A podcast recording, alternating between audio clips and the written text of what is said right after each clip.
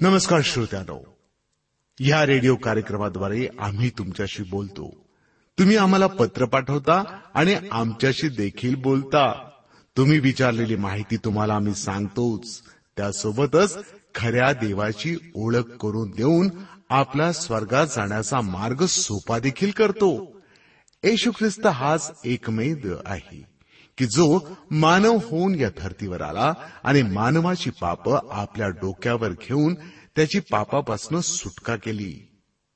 त्याची केवढी मोठी शिकवणूक की पापाचा अभ्यर करा पाप्यांचा नाही.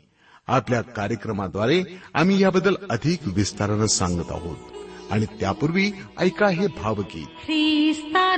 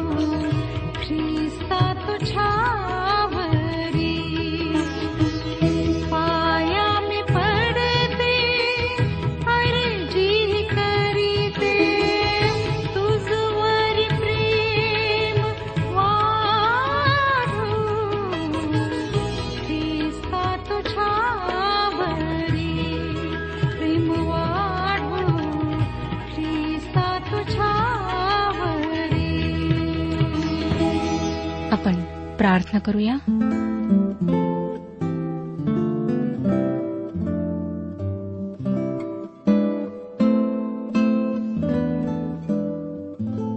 सर्वसमर्थ जिवंत परमेश्वर पित्या तुझ्या नावाचे गुणगान गात.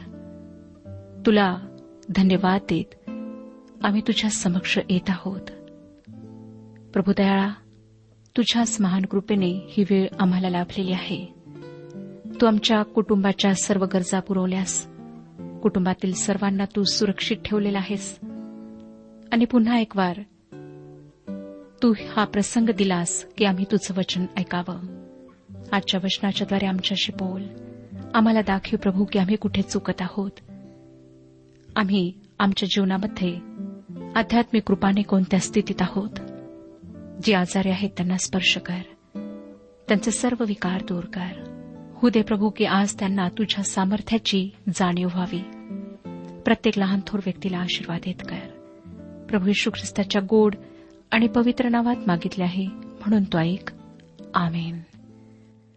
श्रोत्यानो आज आम्ही योब या जुन्या करारातील पुस्तकाच्या तेराव्या अध्यायाच्या अभ्यासाला सुरुवात करीत आहोत. आतापर्यंत आपण पाहिले की सैतानाने देवाच्या परवानगीनुसार योबाचे मानसिक व शारीरिक हाल केले. पण योबाने आपले सत्व सोडले नाही. पण जेव्हा हे सर्व दुःख योबाला असह्य होऊ लागले तेव्हा त्याची विफलता तो व्यक्त करू लागला. त्याच्या दुःखात त्याला सहानुभूती देण्याऐवजी त्याचे मित्र त्याला दोषच देऊ लागले आणि त्यांच्या त्या वाक बाणांनी यो पुरता घायाळ झाला. त्याच्या तीनही मित्रांनी वेगवेगळ्या प्रकारचा युक्तिवाद त्याच्यासमोर मांडला. पण तरीही सर्वांचे एकच म्हणणे होते की योबाचे काहीतरी गुप्त पातक असल्यामुळे त्याला हे सर्व दुःख सहन करावे लागत आहे व ते स्वतःलाच देवाविषयी सर्व ज्ञान असल्याचे दाखवू लागले. म्हणून मागच्या अध्ययनात म्हणजे बाराव्या अध्यायात आपण पाहिले की योब त्यांना ते फार ज्ञानी नाहीत असे सांगतो. आता तेराव्या अध्यायात आपण योबाचे कटू व उपरोधिक बोलणे पाहणार आहोत. त्याचे मित्र तर त्याला अजिबात मदत करू शकत नाहीत. म्हणून देवाजवळ तो थेट मागणी सादर करणार आहे. तेराव्या अध्यायाच्या पहिल्या दोन वचनांमध्ये तो म्हणतो योबाचे पुस्तक तेराव्या अध्याय आणि पहिली दोन वचने. पहा हे सर्व माझ्या डोळ्यांनी पाहिलेच आहे. माझे कान हे ऐकून समजलेच आहेत. तुम्हाला कळते ते मलाही कळते. मी काही तुमच्याहून कमी नाही. योबाच्या मित्रांनी त्याला जी सत्य समजावून सांगितली ती योबाला स्वतःला देखील माहीत होती. त्यामध्ये त्यांनी त्याला काही नवीन सांगितले नव्हते. आणि म्हणूनच त्यांची त्याला काही एक मदत झाली नव्हती. श्रोत्यानं दुःख सहन करण्याची बौद्धिक कारणे त्यांनी योबाला दिली. आजही अनेक लोक अशा प्रकारे दुःखाची तर्कशुद्ध कारणे देतात. पण ती कारणे पुरेशी नाहीत. आणि या संदर्भात मला वाटते की आपण प्रत्येकाने वैयक्तिकरित्या प्रभू परमेश्वराकडे जाणे त्याच्याजवळ त्याचे उत्तर शोधणे आवश्यक आहे. मानवी बुद्धी व मानवी ज्ञान तोकडे आहे. मानवाला दैवी गुजे समजत नाहीत आणि समजून घेण्याइतकी समर्थ अशी त्याची आकलन शक्ती नाही. मला वाटतं योबाला या मित्रांच्या तर्कशुद्ध उत्तरामधला फोलपणा समजला असणार. म्हणून तो त्यांना तीन ते पाच या वचनांमध्ये म्हणतो तेरावा अध्याय तीन ते पाच वचने खचित मी सर्व समर्थाशी बोलणार. मी देवापुढे वाद चालवू इच्छितो.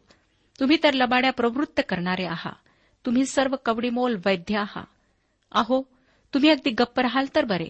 यात तुमचा शहाणपणा दिसेल. स्पष्ट आहे की योबाचा आपल्या मित्रांविषयी पूर्ण भ्रम निराश झाला आहे. त्याचा त्यांच्या सल्ल्यावरचा विश्वास उडाला आहे. आपल्याला ते अजिबात समजून घेऊ शकत नाहीत याची बोचरी व त्रासदायक जाणीव त्याला झाली आहे.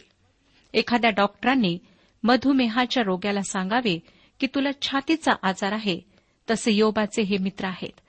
म्हणजे योबाचे दुःख एकीकडे राहिले आणि त्यांचे इलाज भलतीकडे चालू होते.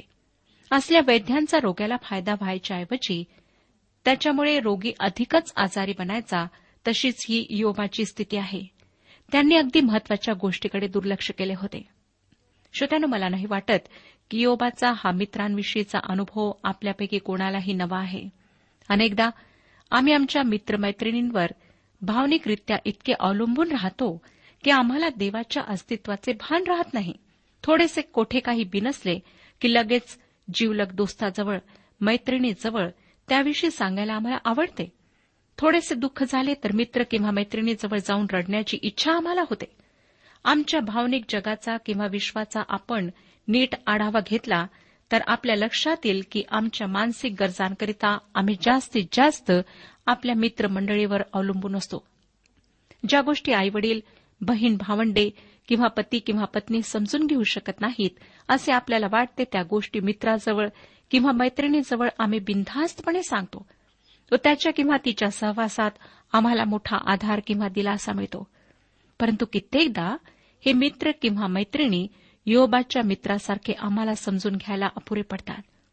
ते आमच्या मानसिक गरजा समजू शकत नाहीत. मग त्यांच्याविषयी आमचा भ्रमनिरास होतो. श्रोत्यानो योबाची स्थिती तशीच झाली होती. मित्र किंवा मैत्रिणी असणे ही एक मानवी गरज आहे. त्यांच्याजवळ आपल्या भावना किंवा विचार व्यक्त करण्यात काही गैर नाही. पण जेव्हा मी त्यांच्यावर अवाजवीपणे अवलंबून राहू लागतो तेव्हाच अपेक्षाभंगाचे फार मोठे दुःख पचवावे लागते. पण तुम्हाला एक फार सुंदर व मधुर सत्य माहीत आहे काय? देवाचा पुत्र येशू ख्रिस्त मानव बनून पृथ्वीवर आला. ते मानवाचा मित्र होण्यासाठी मानवाचा त्याच्या निर्माणकर्त्याशी प्रीतीने समेट घडविण्यासाठी तो आला. मानव म्हणून जगल्याने त्याला मानवाची सर्व दुःखे सुखे अवगत होते. म्हणूनच तो मानवाचा म्हणजे तुमचा व माझा सर्वात जीवलग मित्र बनू शकतो. त्याच्याबाबत अपेक्षाभंगाचे दुःख उद्भवू शकत नाही. किंवा तुम्हाला समजून घेऊ शकत नाही असे दुःखाने म्हणण्याची वेळही आमच्यावर येऊ शकत नाही. तो या जगासाठी व्यक्त झालेली देवाची प्रीती व करुणा आहे. त्याच्याद्वारे आम्हाला देवाच्या प्रेमाची ओळख पडते. योवाचे मित्र देवाला नीट ओळखत नव्हते. देव न्यायी असला तरी कनवाळू व कृपाळू आहे हे त्यांना माहीत नसावे. योबाला नेमके तेच कोणीतरी सांगण्याची गरज होती. त्याचे मित्र त्याच्या मानसिक यातना समजू शकत नव्हते. त्याला प्रेमाखातर अगदी टोकाचा त्याग करू शकणाऱ्या मित्राची गरज होती. शेवटी योबानेच आपल्या मित्रांच्या मर्यादा ओळखल्या व तो थेट देवाकडे मदतीसाठी वळला. मला काहीसे कठोरपणाने म्हणावेसे वाटते की प्रत्येक व्यक्तीवर आपल्या मित्रांच्या मर्यादा ओळखण्याचा प्रसंग येणे आवश्यक आहे. कारण निदान त्यामुळे तरी तो देवाच्या अमर्याद प्रीतीकडे मैत्रीकडे वळेल. नाहीतर त्याच्यामध्ये व त्याच्या प्रेमळ मित्रामध्ये या जगिक मानवी मित्रांचे अडखळण कायम बनून राहिले. योप त्यांना पुढच्या वचनामध्ये काय म्हणतो पहा? तेरावा अध्याय सहा ते बारा वचने. आता माझे म्हणणे ऐकून घ्या. माझ्या तोंडच्या प्रतिवादाकडे कान द्या. काय तुम्ही देवाच्या पक्षाने विपरीत भाषण करिता? त्याच्या पक्षाने कपट भाषण करिता? तुम्ही त्याचे पक्षपाती होणार काय? देवाची वकिली करणार काय? तुमची त्याने पारख केली तर ते तुम्हास बरे वाटेल काय? मनुष्य मनुष्याला फसवितो तसे तुम्ही त्याला फसवाल काय? तुम्ही कपटाने पक्षपात कराल तर तो खात्रीने तुमचे करणे उघडकीस आणेल. त्याच्या महात्म्याने तुम्ही घाबरे होणार नाही काय? त्याचा धाक तुम्हाला वाटणार नाही काय? ही कर्णोपकरणी आलेली तुमची वचने केवळ राखेच्या म्हणी होत. तुमचे कोट केवळ मातीचे होत. श्रोत्यांनो योब आता खरोखर आपल्या मित्रांची टीका करीत आहे. योबाने एक भयंकर पाप केले म्हणूनच देव त्याला शिक्षा करीत आहे असे त्यांचे म्हणणे लबाडीचे आहे असे तो त्यांना स्पष्ट सांगत आहे. ते देवाचे योग्य प्रतिनिधित्व करीत नाहीत आणि ते देवाने नेमलेले त्याचे प्रतिनिधीही नाहीत असे योब त्यांना स्पष्ट सांगत आहे. तो जसा आहे तसा योबाला स्वतःला दिसावा अशा प्रकारे ते जर बोलले असते तर गोष्ट वेगळी होती. त्यामुळे त्याला मदत झाली असती. पण त्यांचे बोलणे असे होते की त्यामुळे स्वतःचा बचाव करणे त्याला भाग पडले. आणि या सर्व गोष्टींचा परिणाम म्हणजे देवाचे नाव बदनाम होऊ लागले. म्हणजे देवच दोषी ठरू लागला. पुढे तेरा ते पंधरा वचने पहा. गप्प रहा माझ्या आड येऊ नका. म्हणजे मी बोलेन मग काय होईल ते हो. मी आपले मांस दाती का धरावे? मी आपला प्राण मुठीत का धरावा? तो मला ठार मारणार तरी मी त्याची आस धरीन. माझ्या वर्तन क्रमाचे त्यासमोर मी समर्थन करेन. श्रोत्यानो या एवढ्या कठीण परिस्थितीतही योबाचा देवावरचा विश्वास आढळ आहे. त्याने आपल्या मित्रांच्या टीकेला तोंड दिले आणि त्या टीकेमुळेच त्याला ते मित्र अनोळखी वाटू लागले. आपल्या मित्रांवर भरोसा ठेवण्याऐवजी देवावर भरोसा ठेवणे योग्य असे त्याला वाटले. तर त्यात नवल नाही. म्हणून तो म्हणतो की देवाने मला मारले तरी मी त्याची आशा धरेन. त्याच्या मित्रांनी त्याच्यावर व्यभिचार अप्रामाणिकपणा किंवा असल्याच काहीतरी गुप्त पापाचा आरोप केला. परंतु यापैकी एकाही पापाविषयी योब दोषी नव्हता.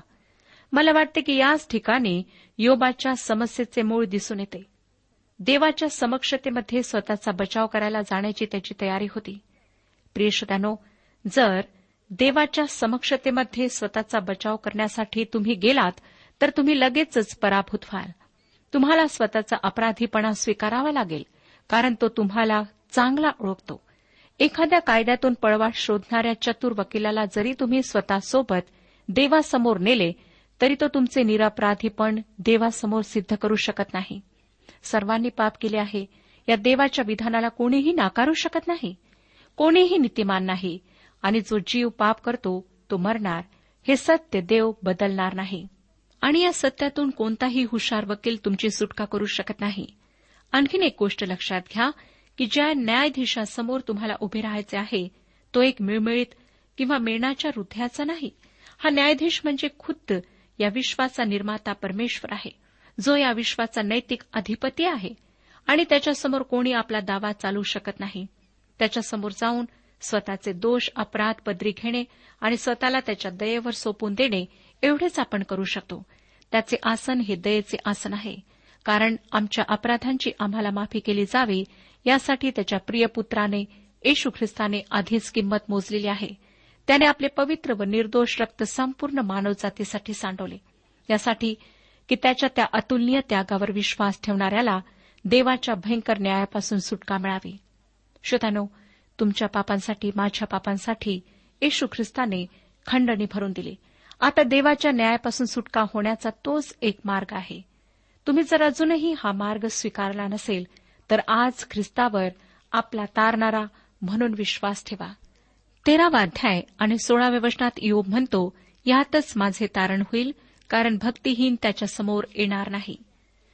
जुन्या व नव्या दोन्ही करारामध्ये आम्हाला शिकविण्यात आले आहे की देव आमचे तारण आहे. दावीद राजाने जेव्हा एक भयंकर पातक केले तेव्हा त्याने याच गोष्टीवर भरोसा ठेवला. तो स्तोत्रसहिता बासष्ट अध्याय आणि दुसऱ्या वचनात म्हणतो केवळ तोच माझा खडक व माझे तारण माझा उंच गड आहे. मी फारसा डगमगणार नाही. श्रोतांनो तारण म्हणजे एखादे नाणे नाही ते तुम्ही तुमच्या खिशात किंवा बटव्यात घेऊन फिरू शकाल आणि ते तुमच्याकडून हरवले जाईल. देव तारण आहे. आज येशू ख्रिस्त आमचे तारण आहे. त्याच्याशिवाय दुसरे कोणतेही तारण नाही. तुम्ही एकतर त्याच्या सह असू शकता किंवा त्याच्यापासून दूर असू शकता. तुम्ही एकतर त्यावर विश्वास ठेवू शकता किंवा त्याच्याविषयी सांशक राहू शकता. यापैकी कोणती तरी एकच गोष्ट तुम्ही करू शकता. एकतर तुम्ही त्याच्या बाजूने असा किंवा त्याच्या विरुद्ध असा. ख्रिस्ताविषयी कुंपणावर बसण्याची भूमिका तुम्हाला घेता येणार नाही. पवित्र शास्त्र आम्हाला सांगते की तारण दुसऱ्या कोणामध्ये नाही कारण जेणेकरून आपले तारण होईल असे दुसरे कोणतेही नाव आकाशाखाली मनुष्यामध्ये दिलेले नाही. देवाशिवाय कोठेच तारण नाही. तोच आमचे तारण आहे हे सत्य योबाला समजले होते. जरी तो फार पूर्वीच्या काळात जगत होता तरी तो आत्मिक जीवनाविषयी अगदीच अंधारात नव्हता. त्याला या सुंदर सत्याचा प्रकाश लाभलेला होता. पुढे योब तेरावाध्याय सतरा आणि अठरा वचनांमध्ये म्हणतो अहो चित्त देऊन माझे भाषण ऐका. माझे म्हणणे तुमच्या कानी पडू द्या. आता पहा मी आपल्या दाव्याची पुरी तयारी केली आहे. मी निर्दोष ठरेन हे मला माहीत आहे. योबाला वाटत आहे की तो देवासमोर आपली बाजू मांडू शकेल आणि त्याचा वाद निश्चितच चांगला आहे. म्हणून देवासमोर त्याचा नक्की निभाव लागेल. देवासमोर समर्थन करणे त्याला जमेल. दुसऱ्या कोणी आपल्यासाठी समर्थन करेल असा दावा तो या ठिकाणी करीत नाही. स्वतःविषयी योबाप्रमाणे दावा करणारे लोक आजही आमच्यामध्ये आहेत. त्यांना वाटतं की त्यांच्या चांगल्या कृत्यांमुळे ते देवासमोर आपली बाजू यशस्वीरित्या मांडू शकतील. आणि देवासमोर त्यांना न्यायाची वेळ किंवा शिक्षेची वेळ येणार नाही. परंतु श्रोत्यानो पवित्र शास्त्र आम्हाला सांगते की अशा लोकांचा न्याय आधीच करण्यात आलेला आहे. कोणीही आपल्या सत्कृत्यांमुळे देवासमोर पवित्र किंवा नीतिमान ठरू शकत नाही. आपण सर्व आदामाचे वंशज असल्यामुळे आमच्या रक्तातच पापी स्वभाव आहे. अशी एकही व्यक्ती नाही की जिने पाप केलेले नाही. आम्ही आमच्या कृतीविषयी फार काळजी घेतली तरी आमचे विचार पवित्रच असतात असे नाही. पवित्र शास्त्रात आपण योहानाने लिहिलेल्या पहिल्या पत्रातील तिसरा अध्याय आणि पंधराव्या वचनात वाचतो की जो कोणी आपल्या भावाचा द्वेष करीतो तो मनुष्य घातक आहे. तसेच प्रभू यशू ख्रिस्ताने आपल्या शिष्यांना शिकवताना म्हटले की जर कोणी एखाद्या स्त्रीकडे वाचण्याच्या दृष्टीने पाहिले तर त्याने आपल्या मनात व्यभिचार केलाच आहे. आम्ही प्रत्यक्षात कृतीच्याद्वारे पाप करीत नसू पण आमचे विचार कसे आहेत? आमच्या कल्पनेच्या विश्वात आम्ही काय पाहतो? आमचे विचार व आमच्या कल्पना आमचे मनोरथ खरोखर शुद्ध व पवित्र आहेत काय? आज आम्हाला स्वतःचे परीक्षण करायचे आहे. एकोणीसावे वचन वाचूया. तेरावा अध्याय एकोणीसावे वचन. माझा कोण प्रतिवादी होईल? कोणी झाला तर मी गप्प राहून प्राण सोडीन. इतका वेळ योब मरण्याच्या गोष्टी करीत होता. आपण जन्मतःच मेलो असतो तर बरे झाले असते किंवा आपण जन्मालाच कशाला आलो असे योब बोलत होता. आणि आता त्याचा सूर काहीसा बदललेला आहे. मी जर गप्प बसलो तर मी मरेन असे तो आता म्हणत आहे. श्रोत्यांनो मानव प्राणी खरोखर गमतीशीर आहे. एकीकडे जीवनाला कंटाळून त्रासाला वैतागून तो म्हणतो की जन्मलोच नसतो तर बरे होते. आणि आता म्हणतोय की बोललो नाही तर मी मरेन. एकच गोष्ट यातून दिसून येते की जीवन जगण्याची मोठी ओढ प्रत्येकाला असते. जीवनाचा आनंद लुटावा असे प्रत्येकाला वाटते. पण संकटे आलीत की तेच जीवन नकोसे वाटू लागते. तुम्हाला माहीत आहे काय? की येशू ख्रिस्त या जगात आम्हाला जीवन देण्यासाठी आला. तो या संदर्भात जे बोलला ते आम्हाला योहान कृष्णवर्तमान दहावा अध्याय दहाव्या वचनाच्या दुसऱ्या भागात वाचायला मिळते. हे वचन सांगते की मी तर त्यांना जीवन असावे व ते त्यांना उदंड असावे म्हणून आलो आहे. या जगात आमच्यावर संकट येतील पण तरीही आम्हाला येशूद्वारे उदंड जीवन प्राप्त होईल कारण त्यासाठीच तो या जगात आला. त्याच्या हाती आपले जीवन एकदा सोपविले की संकटे आमच्यावर मात करू शकणार नाहीत. आणि मृत्यूचे भयानक विचार आम्हाला सतावू शकणार नाहीत. आणि जरी मृत्यू आला तरी या मृत्यूनंतर आम्ही ख्रिस्ताच्या प्रेमळ सहवासात कायम करीता राहू हा दृढ विश्वास आम्हाला स्थिर ठेवेल. खरोखर त्याच्यामध्ये विपुल जीवन आहे आणि मृत्यूचे किंचितही भय नाही. बिचारा योग त्याला तुमच्या व माझ्यासारखी ही ख्रिस्ताद्वारे सार्वकालिक जीवनाविषयीची खात्री नव्हती? म्हणून जगणे व मरणे यामध्ये अडकल्यासारखी त्याची स्थिती झाली होती. त्याला एकीकडे जीवन नकोसे झाले होते तर दुसरीकडे मृत्यूचे भय सुद्धा होते. आता तेराव्या अध्यायाच्या वीस आणि एकवीस बावीस या वचनांमध्ये तो काय म्हणतो पहा? वीस एकवीस बावीस वचने वाचूया. दोनच गोष्टी मात्र करू नको म्हणजे मग मी तुझपासून तोंड लपविणार नाही. मजवरला आपला हात काढ. आणि मला धाक घालून घाबरे करू नको. मला बोलाव म्हणजे मी बोलेन. नाहीतर मी बोलतो आणि मग तू त्याचे उत्तर दे. श्रोत्यानो योब या वाक्यांच्याद्वारे देवाला त्याने काय करावे व काय करू नये हे सांगत आहे. मला वाटतं की आपण सर्वच अशा प्रकारे देवाला सूचना देतो. कित्येक लोक मला सांगतात की परमेश्वर त्यांच्या प्रार्थनांना उत्तर देत नाही. पण मी या गोष्टीशी सहमत नाही कारण परमेश्वर सर्वच प्रार्थनांची उत्तरे देतो. ती उत्तरे कधीकधी होकारार्थी असतात तर बऱ्याचदा नकारार्थी असतात.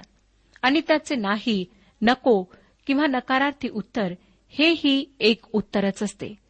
कधीकधी तो ताबडतोब उत्तर देत नाही. तेव्हा आम्ही त्याच्या उत्तराची वाट पाहावी अशी त्याची इच्छा असते. मला वाटतं की आपल्या बऱ्याच प्रार्थना या आज्ञा दिल्यासारख्या असतात. उदाहरणार्थ आपण देवाला म्हणतो देवा तुम्हाला चांगली मोठ्या पगाराची नोकरी दे किंवा माझ्या या नवीन धंद्यामध्ये मला खूप पैसा मिळू दे. किंवा अमुक एका व्यक्तीने माझा अपमान केला आहे तिला तू धडा शिकव. किंवा अमुक मुलाला परीक्षेत नापास होऊ दे कारण तो माझ्याशी दुष्टपणे वागला आहे. योग देखील या वचनांमध्ये देवाने ही परिस्थिती कशी हाताळावी ह्याच्या सूचना त्याला देत आहे. परंतु देव त्याला म्हणत आहे ही परिस्थिती तुझी नाही तर माझी आहे आणि मी माझ्या स्वतःच्या योजनेप्रमाणे तिला हाताळणार आहे. तुझ्या जीवनासाठी माझी एक योजना आहे आणि ती मी पूर्णत्वास नेणार आहे. श्रोतानो परमेश्वर आमच्या प्रार्थनांना बऱ्याचदा नाही असे उत्तर देतो कारण ज्या गोष्टी आम्ही त्याच्याजवळ मागतो त्या आमच्या भल्याकरिता नसतात. तसेच आम्ही जे मागतो ते देवाच्या इच्छेप्रमाणेही नसते. देवाचे वचन योहार कृषुभवर्तमान पंधरावाध्याय आणि सातव्या वचनात सांगते तुम्ही माझ्यामध्ये राहिला व माझी वचने तुम्हामध्ये राहिली तर जे काही तुम्हाला पाहिजे असेल ते मागा म्हणजे ते तुम्हाला प्राप्त होईल.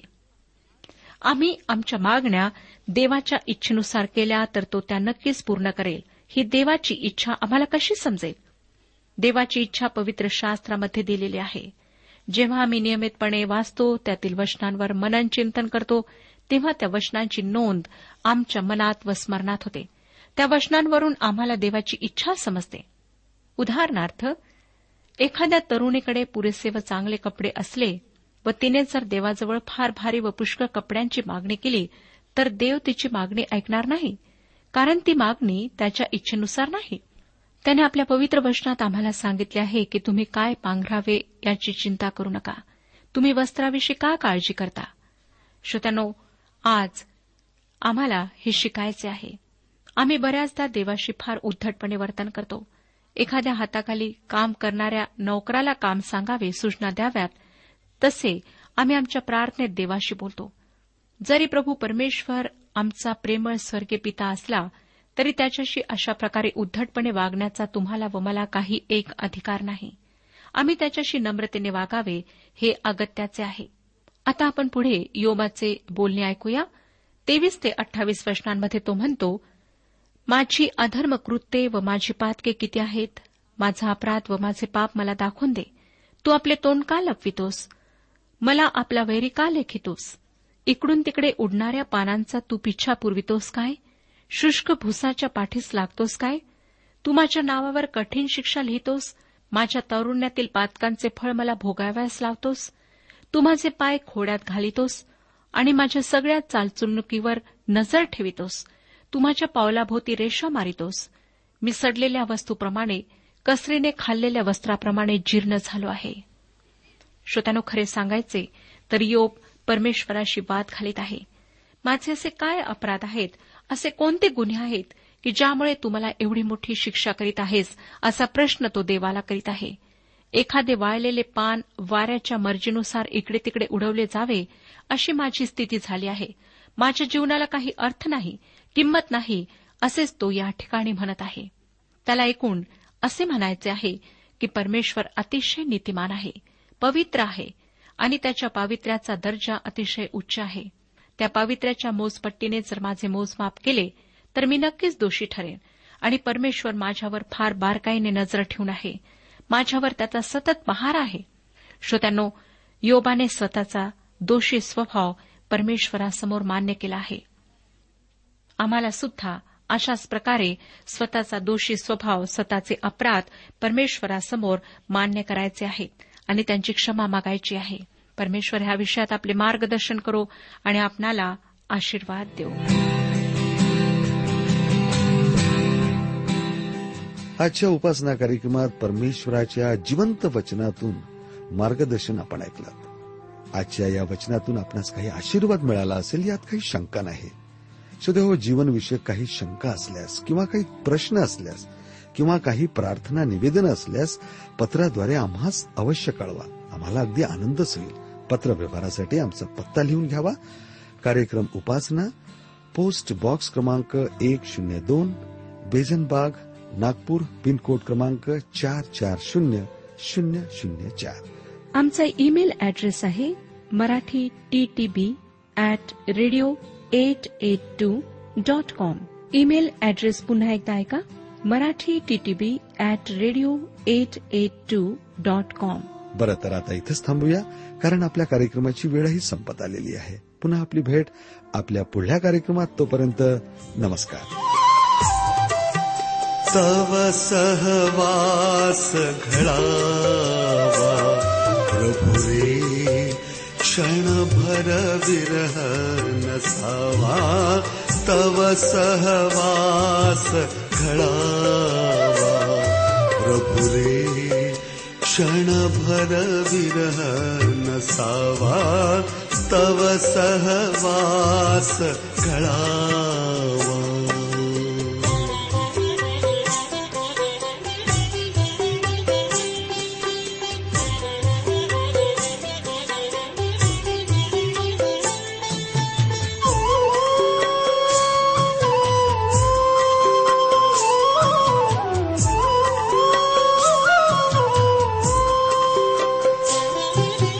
राहो सुंदर सदनी नगरी किंवा राणी पर्वत कुहरी? राहो सुंदर सदनी नगरी किंवा राणी पर्वत कुहरी?